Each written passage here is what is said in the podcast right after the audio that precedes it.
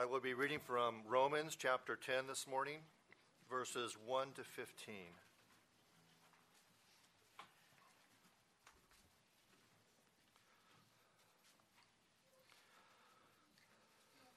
Romans 10. Brothers, my heart's desire and prayer to God for them is that they may be saved. For I bear them witness that they have a zeal for God, but not according to knowledge. For being ignorant of the righteousness of God and seeking to establish their own, they did not submit to God's righteousness.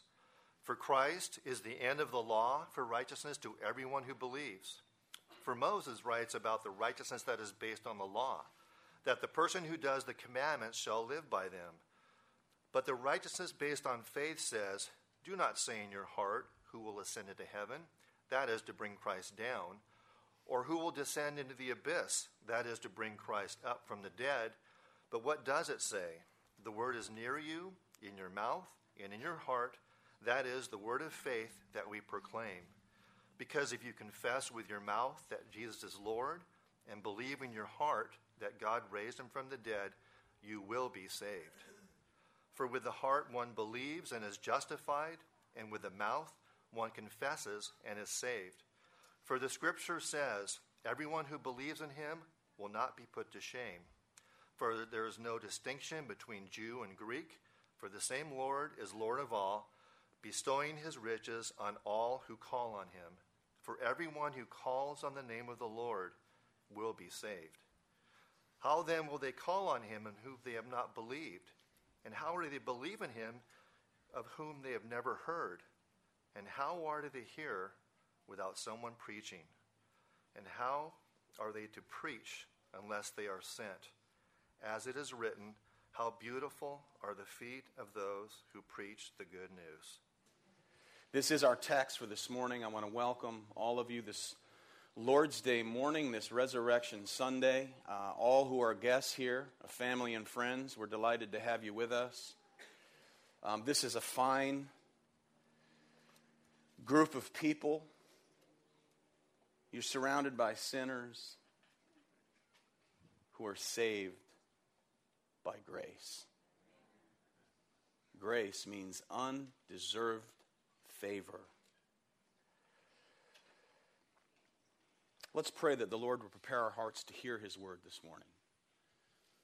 Heavenly Father, we come to you again with great thanks. I thank you for this celebration this morning. I thank you for all that are here in this gathering room as well as in the fellowship hall watching on video. Lord, may you bless the ears of all who are here today.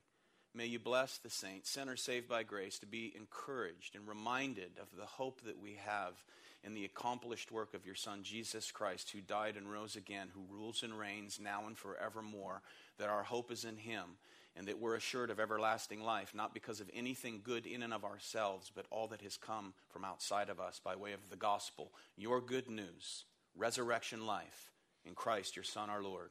And Lord, for any and all who are here who are not saved, who do not know you in a saving way, I pray that today would be the day that you'll transform their hearts, move them from the category of unbelief to the category of absolute confident belief. In your Son, Jesus, we pray. Amen. Some people ironically say of preachers that they always speak in superlatives. Things described are, always the greatest, always the biggest, always the grandest, always the most exquisite, or always the worst. Can I get a witness? Although that may be true, that, preachers use the ultimate too much, there's no argument that the greatest word in the Christian vocabulary is the word salvation. Because included in that word are things like forgiveness of sins, unconditional love, joy, holiness, power, immortality, resurrection, and everlasting life. All of these things are wrapped up in that word, salvation. And I know of no better way and no better day than to proclaim that word than on Easter Sunday, Resurrection Sunday. Okay, every day for the Christian's Resurrection Sunday. Amen? Every day for the Christian is Resurrection Sunday. Every morning is Easter morning, if you will, for the believer in Jesus Christ. But there is this day that is set aside, perhaps more by the world than even the church itself, because many people will go to Easter who would never shadow the doorway of a church. They come on Easter and they come on Christmas. But this is a day that's something special. Therefore, this is the perfect opportunity to talk about how salvation, again, to talk about how salvation is all that is synonymous with the question a Philippian jailer asked long ago, what shall I do to be saved? Or the question that a rich young ruler asked Jesus, what must I do to inherit eternal life? Or perhaps you're asking this morning, how can I know for certain that when I die, because I know I will die, that I'll go to heaven? The things pertaining to salvation are made very plain and very clear in Scripture. That is, that salvation is to be saved from the penalty, the power, and the presence of sin. For the Bible says that all have sinned and fall short of the glory of God. In other words, all people who breathe air sin. They fall short of the perfect holy standard of God to get into heaven. That's his standard. Holy, sinless perfection. Therefore, salvation is the deliverance from sin and its consequences, as it embraces the plan of God and his work of redemption. We're in need of redemption, providing peace with God and the peace of God. Peace with God and the peace inside of God. Certainty that when I do die, I know I'll be with the Lord.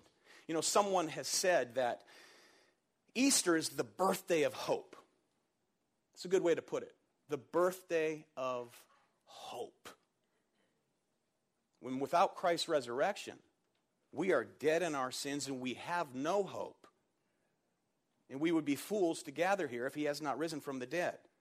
There's no encouragement in the afterlife if he's still in the grave. For God is one, he has one plan and one way of salvation that assures eternal life. Now, we cannot jump too quickly into the significance of the resurrection before we have embraced the truth of the resurrection. For it was C.S. Lewis who said long ago, he reminded us that there's a tendency in our age to believe something because it's good rather than because it's true. Oh, it sounds good. The question is it true? If it's not true, we are of the most people, once again, to be pitied.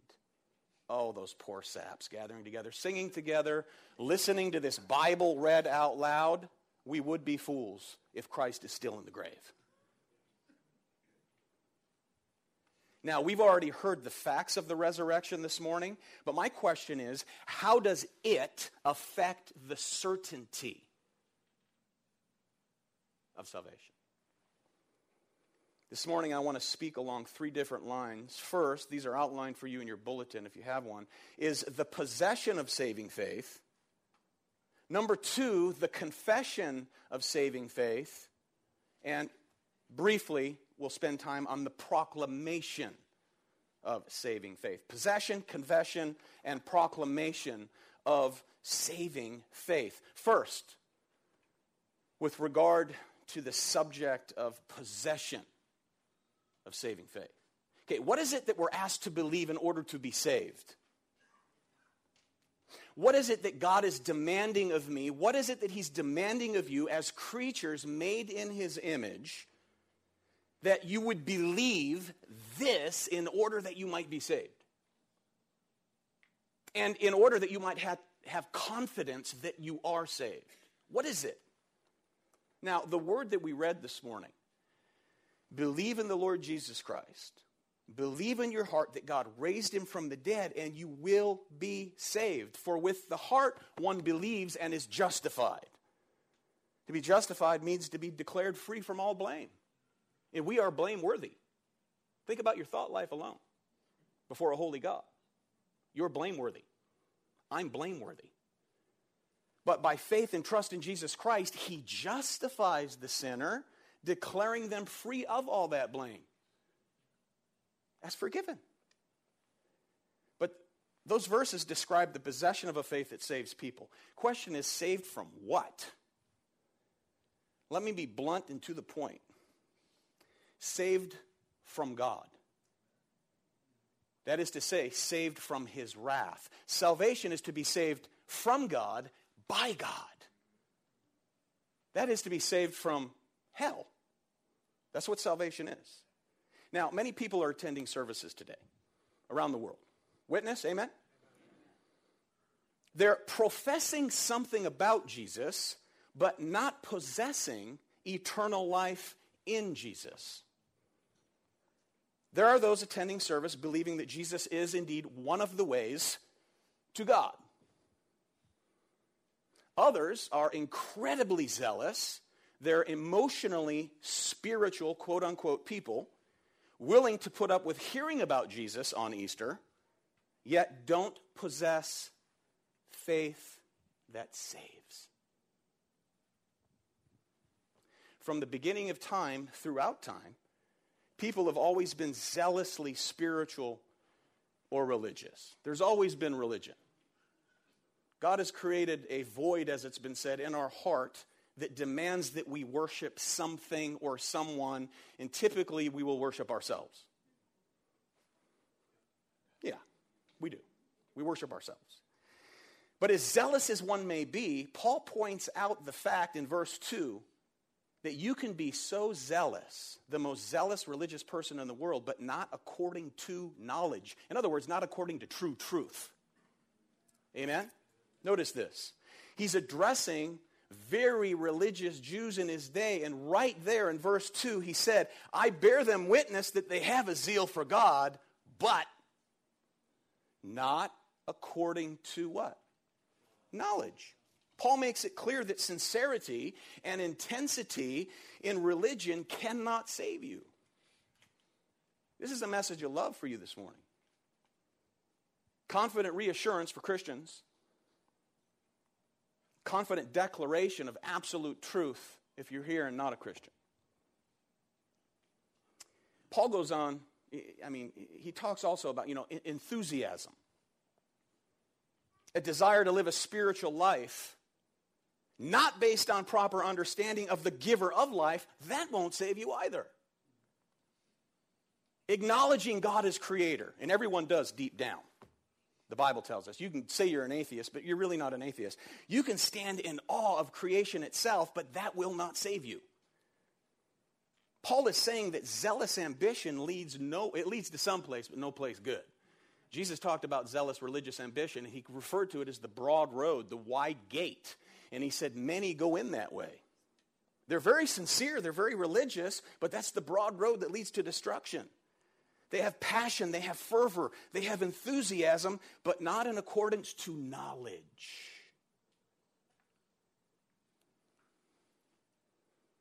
Sincerity and zealousness are oftentimes in our day allowed to eclipse divine revelation. That is, friends, the Holy Bible. That's divine revelation, the Holy Bible. Many religious peoples and groups, evolutionists, they're very zealous, but they're in pursuit of that which is not true. There's a show, I don't know if it's still on, but I watched it last year. It was called In Search of Bigfoot. And man, I get a kick out of watching that show. These are very zealous characters in pursuit of Sasquatch. They're in pursuit of something that doesn't exist, zealously pursuing Sasquatch. And in the midst of it, they do experience things. They're so convinced that they experience certain sightings. They don't know what the sightings are, but they're sightings of something. They experience sounds. And anyone will experience sounds if you go into the woods in the middle of the night. It's very frightening. I am not an outdoorsman. I do not want to be in the woods at night by myself looking for something that's 9 foot tall, supposedly. And that leads to emotion, right? They're very emotional about their experiences. Many people think that as long as you're sincere about God or a God, it doesn't matter what you believe.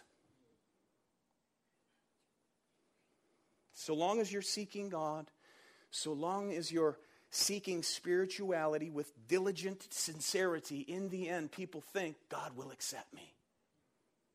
Paul hits his readers with a dose of reality that says, no, he won't.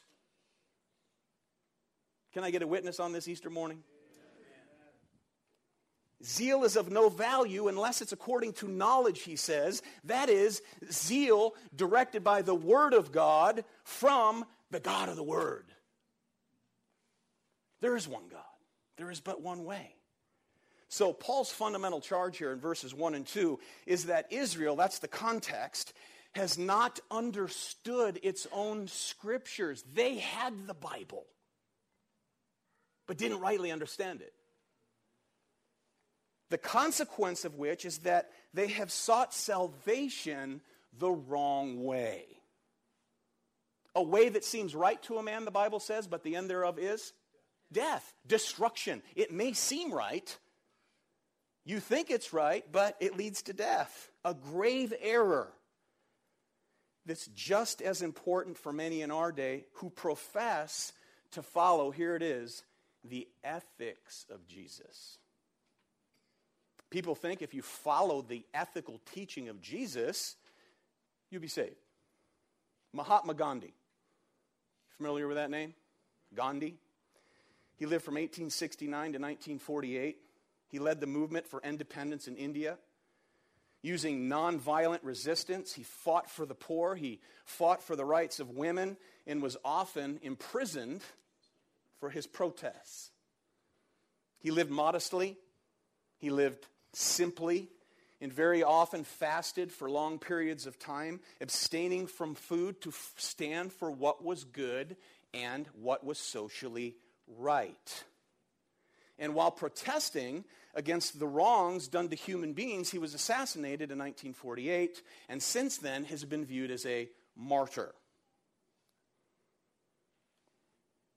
Having cared for the oppressed, having cared for the rights of the poor, many refer to Gandhi as a Christian. Did you know that? Perhaps you do. Because he did so much for social justice, they said, well, yeah, he was a Christian. Yet Gandhi never referred to himself as a Christian. As a matter of fact, he said of Jesus, Gandhi said, he viewed Jesus as, I quote, a martyr, an embodiment of sacrifice, and a great teacher, but not as the most perfect man ever born. His death on the cross was a great example to the world. But went on to say, my heart cannot accept that there was anything mysterious or miraculous about his death. Gandhi said, the message of Jesus, as I understand it, is contained in the Sermon on the Mount, Matthew 5, 6, and 7. If then I had to face only the Sermon on the Mount in my own interpretation of it, I would not hesitate to say, oh yes, in that sense, I am a Christian. In other words, he believed what it means to be a Christian, like many in our day, is to be a good person. To be a Christian means to be a good person, to follow and do your best to live like Jesus, to do your best to follow Judeo-Christian principles. But, small words, 3 letters, big meaning. But, the Bible contradicts that definition as to what it means to be a Christian. To follow that through, Gandhi then didn't live under the favor of God, but actually under the wrath of God. Not to pick on Gandhi, but to simply point out the grave error of moral virtue as the way to be right with God. God, as zealous as one may be, like Gandhi, does not accept people based on the good deeds that they do. The point is, friends, no one can do enough good deeds to merit God's favor because we are all defiled by sin, from which we need to be saved from. Verse 5. For Moses writes about the righteousness that's based on the law. Is God's law good? Yeah, it's hanging on the wall. It's perfect, as a matter of fact. Moses writes about the righteousness that's based on the law, that the person who does the commandments shall live by them. In other words, doing all of God's commandments all of the time perfectly, you will live forever. Because to perfectly uphold the law, that would be sinlessness. And the consequence of sin is what? Death. That's why nobody put Jesus to death. The Bible says he gave himself up. Or he never would have died. Because he was sinless. He gave up his life. No one takes my life, Jesus said. I lay it down freely. I have the power to lay it down. I have the power to raise it up again. Again. As they say in the South. No one can meet the standard of holy perfection. No one can live according to the law. We all fall short. Amen? Far short. So the requirement is not what we do. But the requirement is the righteousness that God provides that's based on faith. Are you with me on this Easter morning? Notice verse 6. But, three letters, small word, big meaning. But the righteousness based on faith says, do not say in your heart who will ascend into heaven, that is to bring Christ down, or who will descend into the abyss, that is to bring Christ up from the dead. In other words, it's just as impossible for a person to be saved by an attempt of holding to or upholding God's law perfectly as it would be for one of God's creatures to bring Jesus out of glory or have to raise him from the grave. Anyone have that power? No, we do not. As sinners, we haven't the ability to carry out the law perfectly and therefore live forever in the presence of Almighty Holy God. What we need is faith, because faith, here's what faith does. Faith looks away from ourselves. If you're looking inside of yourself for salvation, you'll never find it, because there's nothing there but corruption. Oh, you don't know how good I am. God knows how good you ain't. Faith looks to what God has done. Faith looks to who God is. Salvation's not in here. You can sit with your legs crossed and you can do this with your arms and concentrate on your navel and all day long. You'll never find good there. God's righteousness comes from outside of us. It comes down to us. That's why it's called grace. That's why it's referred to as mercy. He provides a holy righteousness that he slaps over you by faith that allows you into heaven. And it's a righteousness that comes by way of his son, who came out of heaven, took on a human body, lived this law out perfectly, and then laid his life down, because God says in his word, without the shedding of blood, there's no forgiveness of sins. That's why God's way, the gospel's truly offensive. It absolutely assaults our human pride.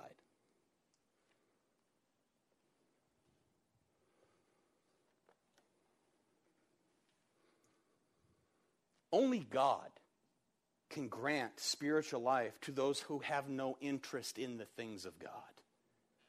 I grew up hearing all about this truth, but deep down had no true interest in God. I didn't want to go to hell, don't get me wrong.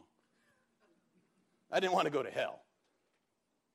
And I knew Jesus was the name above all names, and I knew that there's power in the name of Jesus. I realized that people don't cuss and say, Buddha, because there's no power in that name. They say Jesus Christ because there's power in that name.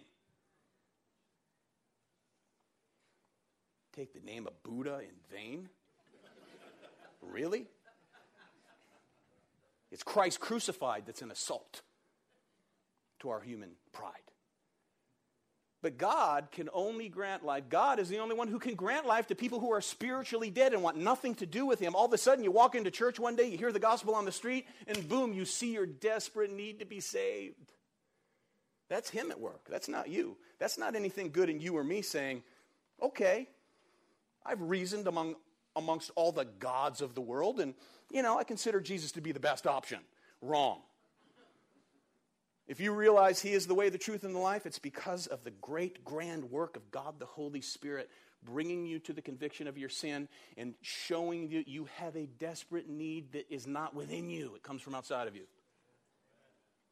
The gospel, the good news, turning an unbeliever into a believer. Notice this where Paul says, do not say in your heart. He's citing Deuteronomy 9. Where God was promising Israel at that time long ago that they will indeed enter the promised land, but reminding them why they'll enter the promised land. Notice this.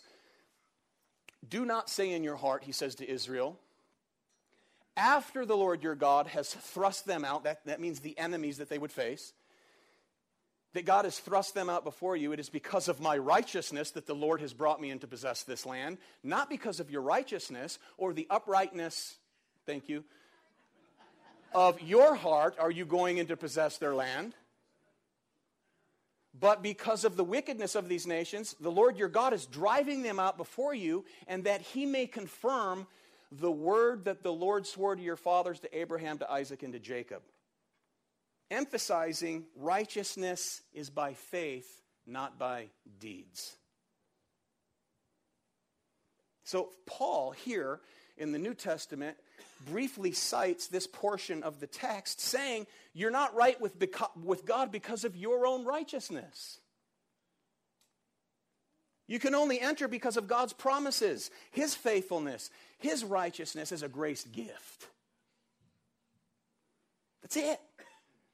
We can't boast. Can anyone boast here? Is anyone willing to stand up and boast that they're good enough to stand in the sight of Almighty God who's holy and righteous? I hope not. Saving faith recognizes that righteousness to enter God's presence doesn't come from within us, but recognizes that our righteousness is granted to us by faith and trust in Jesus Christ who rose again. He is our hope. He is our life. Now, in order to be joined to God now and forever, when you die, to be joined by faith is to be united to God by faith. It's to believe this as truth. So the resurrection gives meaning to the cross, doesn't it? He died for the sins of many, and he rose again to validate who he indeed was, the one and only Son of God and the only way to be right with God. Now, there have been many people who died on crosses throughout history. And we could list Jesus as just another one of those victims, but the resurrection gives eternal meaning to his cross. Faith in the resurrection makes possible faith in the cross, where he paid for sin and guilt. See, it's this truth, friends, that unbelievers stumble. When an unbeliever hears this message, they stumble over this. The Bible declares that God so loved the world that he gave his only begotten Son, that whosoever believes in him will not what? Perish, but have everlasting life. Paul here is talking about the gospel, the good news, by first talking about the resurrection. Notice at the end of the text that Mark read, we hear the gospel good news. But to get there, he talks about resurrection, because the resurrection is an inseparable component to the good news of salvation. So if you talk about the gospel, you have to talk about the resurrection. If you talk about the resurrection, you have to talk about the gospel, because the one entails the other. Amen? You reject the gospel, you reject salvation. You reject the resurrection, you reject the gospel. So if you believe that this is a fictitious story, You know, to believe in Jesus is like believing in Santa Claus. And you don't believe he rose again from the dead. You're not saved.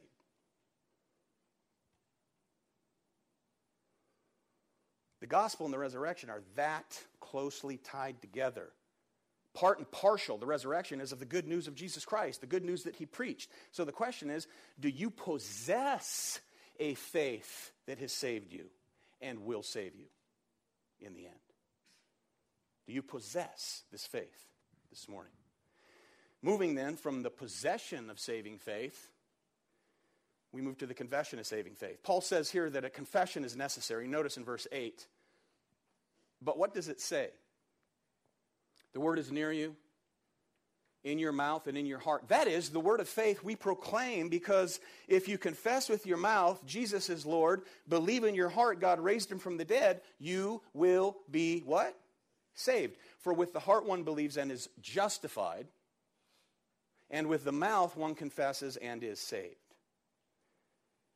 So when you're talking about confessing Christ, you're talking about a person of history, a historical individual, and you're associating yourself with that individual as the one and only eternal God in whom we have hope. Confession of faith says this. We say it together once a month. I believe in Jesus Christ, born of the Virgin Mary, suffered under Pontius Pilate, was crucified, dead, and buried. He descended into Hades. On the third day, he rose again from the dead. That's your creed when you say, we believe Jesus Christ is Lord. So what does it require for us to be saved? What's the root demand? It's this simple. Obey the gospel. What does it mean to obey the gospel? To believe the gospel. To believe the gospel. You see, any man, any woman, any young person must commit himself to Christ in order to be saved by Christ. In other words, I'm not just saying this in a loose-lipped fashion. I believe in Jesus. I said that for a good part of my life before I was actually saved. Having faith in God that saves isn't to believe about him. Yeah, I believe about Jesus. It's not to believe in Jesus. Yeah, I believe in Jesus, but it means to believe him. Do you believe him? Having faith in Jesus Christ is to believe who he is, what he's done, and by believing his promises, his life, death, and resurrection, truly in the heart, confessing with your mouth, you shall be saved. Now, I submit to you, beloved, that we don't understand faith if we think all it means is to believe in the sense of, just accept these facts as true concerning Jesus and you'll be saved. Let us not make that mistake. Meaning, it is patently true that people who believe the facts about God and believe the facts about Jesus, when they die, many of them will go to hell. How do we know that? Well, because there's another group of creatures that believe with proper orthodoxy, and they're called demons. The Bible says, you believe God is one, you do well. Even the demons believe. And what do? They shudder. Jesus walked into a room, they shuddered. We know who you are, Jesus of Nazareth, the Son of God. Have you come to punish us before the time? It's been said that Satan is the world's most orthodox theologian. I say amen to that. He knows the truth inside and out. Many people confess orthodox facts or give intellectual assent to data, but they don't believe in their heart. Faith must be followed by a confession with my willing lips and with my changed life, verse 10:4. Small word, three letters, big meaning. 4, with the heart one believes and is what? Justified, declared free from all blame. And with the mouth one confesses and is saved, indicating belief in the heart, confession of the mouth are not two things as much as they are two sides of the same thing. Two sides of the same coin, resulting in justification, declaring you free. from blame. You see, Jesus is the word brought near. It says the word is near you. It's in your mouth. What does the Bible say about Jesus? Jesus is the word. In the beginning was the word, and the word was with God, and the word was God, and the word became flesh and dwelt among us. The Logos, the word. He humbled himself to the point of the cross. So mere profession of that word in no way justifies the sinner. Mouth profession and heart possession together justify the sinner. Do you possess? And do you confess? 4, verse 11. The scripture says, everyone who believes in him will not be put to shame. Shame refers to last day's humiliation, judgment. And we see that if you just look back in chapter 9, verse 33. There's a stumbling stone, a cornerstone. Jesus Christ is the cornerstone of his kingdom. And notice it says there, behold, I'm laying in Zion a stone of stumbling and a rock of offense. Jesus is a stumbling stone for many people and a great offense. For me to declare his truth this morning, friends, and to say he is the only way, for some that are here this morning, that is offensive because it's the truth. And I love you enough to tell you the truth in hope that God might save you from experiencing shame, judgment, when you die or when he comes back. Now, finally, from possession of faith, confession of faith, to proclamation or preaching of that saving faith. Paul declares to us in verse 13, for everyone who calls on the name of the Lord will be what?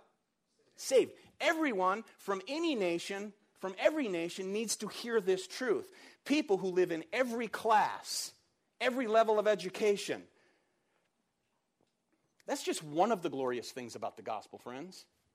It reaches all peoples of all places. Every rung on the social ladder. It reaches people of all lands. It reaches people of all languages, all ethnicities. It crosses borders. It breaks language barriers. It crosses ethnic and cultural divides. His gospel goes to the ignorant as well as to the intelligent. Problem is with the intelligent, not many of them are saved, the Bible says. Not many wise. Many of the rich. Nothing wrong with being rich, amen? I wouldn't mind being rich. I'd have no problem with that, but I'm not.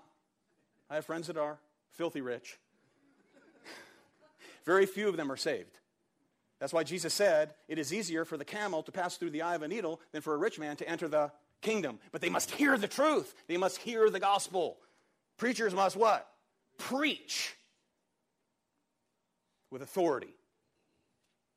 I don't care what kind of language. I don't care how well educated that they are, how poorly educated one is. The gospel of Jesus Christ is the only thing that saves people from out of everywhere. This is it. It matters not who you are, how rich, how poor, how strong, how feeble, how smart, how dumb. Only the gospel saves. Now, all of us are born sinners. I hope that we in this room and you folks, beloved, in the fellowship hall, I hope we all agree this morning, yeah, I'm a sinner. But no man or no woman will come to Christ unless the Spirit of God gives them life to believe, to come to him by faith, to receive his grace and his mercy. That amount of faith may be small, as small as a mustard seed. But it doesn't matter how small it is. What matters about faith is the object of that faith. Is it Christ alone? Not Islam, not Buddha, not secular humanism. Faith, saving faith must be in God's truth as stated here in his word this morning. Truth is not relative. Truth is absolute. But whoever and wherever you are, wherever they are from throughout the world, they must hear and know this, that is, have proper knowledge in the one true God. They must hear the true truth about God. The gospel must be preached. That's the resurrection command of Jesus. Preach the gospel to every creature. Every creature. Verse 14, but, small word, big meaning. But how are they to call on him in whom they have not believed? How are they to believe in him in whom they have not heard? And how are they to hear without someone what? Preaching. How are they to preach unless they're sent? As it is written, how beautiful are the feet of those who preach the gospel. Gospel means good news. Fact of the matter is, some people hearing the gospel will accept. Some people hearing the gospel will reject. Some will be saved. Some will remain lost. The preaching of Jesus Christ, the preaching of his cross, the preaching of the gospel, always, always, always together, always produces division. Always. Some believe, some don't. Obedience to the gospel, once again, is acceptance of God's gospel, trusting and yielding my life to Jesus by what? Deeds?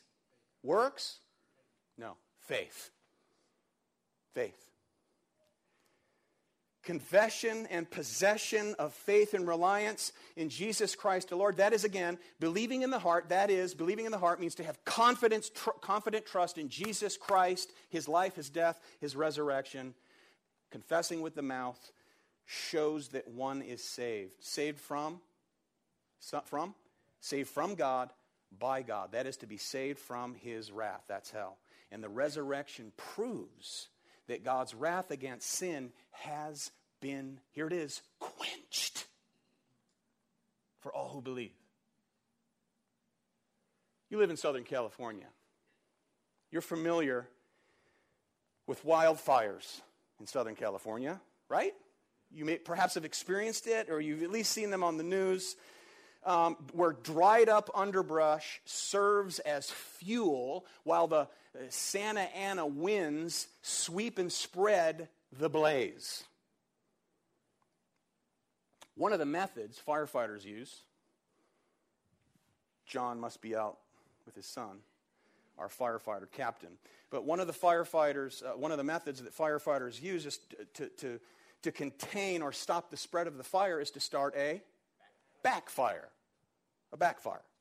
And the reason is when the fire meets the break of the backfire, it'll die out because there's nothing else to what? To burn. There's nothing else to be consumed. Fire can't consume something that's already been burned. In a very similar way, when God set his only son on the cross, he poured out all the fire of his wrath on Jesus, so that the ground around the cross has all been consumed, burned up by the wrath of God. The cross. So that when the coming wrath of God sweeps on the day of judgment, and it will, across God's universe, or when you die, all who stand in faith on this resurrected Lord Jesus Christ, God's wrath will pass over them. They'll never taste it. Ever. Because they're forgiven and they've been shown his love and his mercy. That, you see, is how God justifies sinners, all of which is validated by his resurrection. He consumed, he absorbed that wrath. He died, raised again, validating the fact that he did quench the wrath of God for all those who stand by faith. He justifies sinners on the basis of his son's death and accounts many righteous, confirmed by the resurrection of his only son. Question. Are you counted in that number? You're here on Easter. Are you counted in that number? Can you say, yes, I am accepted by God. Yes, my sins are forgiven. I know that on the day of his wrath, or when I die, or he returns, because I'm standing on Christ by faith, trusting in him in that burned over district, that I will stand in his judgment because Jesus took mine. And I believe by what? Faith. It's simple to believe. So simple that it's infinitely hard unless the whole Spirit of God falls upon someone and enables them to believe. God's wrath will not touch me because Jesus consumed it for me. That's how I know I'm going to heaven. I am a wretched, rotten sinner who is saved by grace. Oh, my life has changed. But I didn't change it. He did. When he made known to me the depth for which he went to save me. Beautiful gospel. Glorious gospel. Can you say that? Can you say this? That you know this? That you can be assured of this? That you're forgiven of your sins? Because this is the gospel that comes to murderers. Murderers, I've never murdered anyone, but I know guys in prison who have. And they're saved because they believe. This is the gospel that goes out to adulterers, to liars, to lawbreakers, and the most heinous sinners of all. You know who they are? People who actually think they're good enough to get to heaven when they die. On their own merit. That's the worst. Worse than a murderer? Yes, if you don't repent. To them who believe, who repent of this self-righteousness, who repent of actions like this, his blood flows, drawing sinners to Christ by faith, enabling them to experience his love and his grace and his mercy. This is why he died. He died for sinners like us. From all kinds of places, with all kinds of weird religious thoughts in our head, and he just cleans it out like he cleans the cobwebs out of the corners of any room. That's how you believe. He pardons sinners who will believe and embrace him by faith, justifying them based on his life, death, and resurrection. You know, maybe you're here this morning, and I'm closing up now. Maybe you're here this morning, and I said this on Good Friday. Maybe you're here, you think that Jesus needs you to be here. Or that maybe you're doing him a kind of favor, you know, showing up on Easter morn. You know, showing some type of empathetic feeling for how he suffered on Friday. Or maybe it's something less. Maybe you're here because you're trying to prove, perhaps to mom, dad, or my children, perhaps, that you hold some kind of respect or pity for their Jesus. Let me say, he does not need your pity. He does not need your pity. Being here is not anything about you. It's about nothing you can provide for him. He needs nothing from you. He victoriously rose from the dead, proving to all he is Lord. You need him. Spare the pity. You need his pity. You need his mercy. And you need his grace. The gospel means good news. And it's only good news for those who are being saved. It's not good news for those who are perishing, says 2 Corinthians 2:15. The scripture goes on to say, to one, the gospel is the fragrance of death to death. To the other, it's the fragrance of life to life, everlasting. Death to death or life to life. There's no good news for those who remain in unbelief. And Easter morning only magnifies that reality. Am I taking advantage of the day? You better believe I am.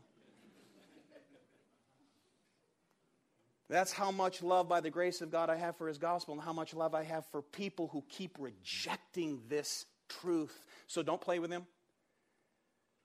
Don't trifle with him, because if God did not spare his own son, his sinless son, his perfect, holy, one and only son, he will certainly not spare you of your sin.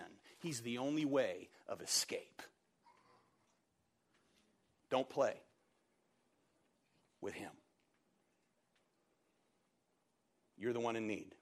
You need a substitute who stands in your place, who bore the wrath of the Father for sin and sinners like me. And he covers your sin. He declares you as righteous. All of the righteousness of Christ is put on your account, whereas all of your sin was laid upon him as he bore the wrath of the Father on that cross. Resurrection proves that he's the only way. So, what must you do to be saved, friends? If you're here and you're not saved, you simply must believe. Believe what? Number one, in the supremacy of Christ. Number two, in the deity of Christ. Thirdly, you believe in his death and resurrection from the grave. You must call upon Jesus to save you. Admit that you can't make it on your own. Don't be like Gandhi.